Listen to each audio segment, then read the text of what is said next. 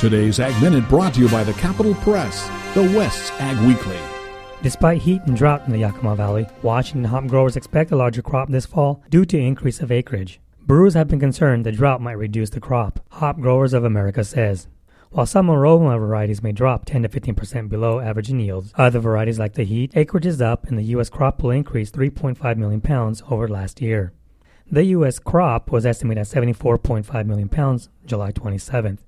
That's primarily due to 15% increase in acreage in Washington, Oregon, and Idaho, the association said.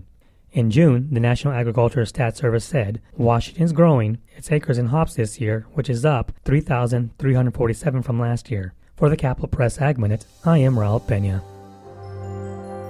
For more agriculture news and information, turn to the West's Ag Weekly, the Capital Press, and capitalpress.com.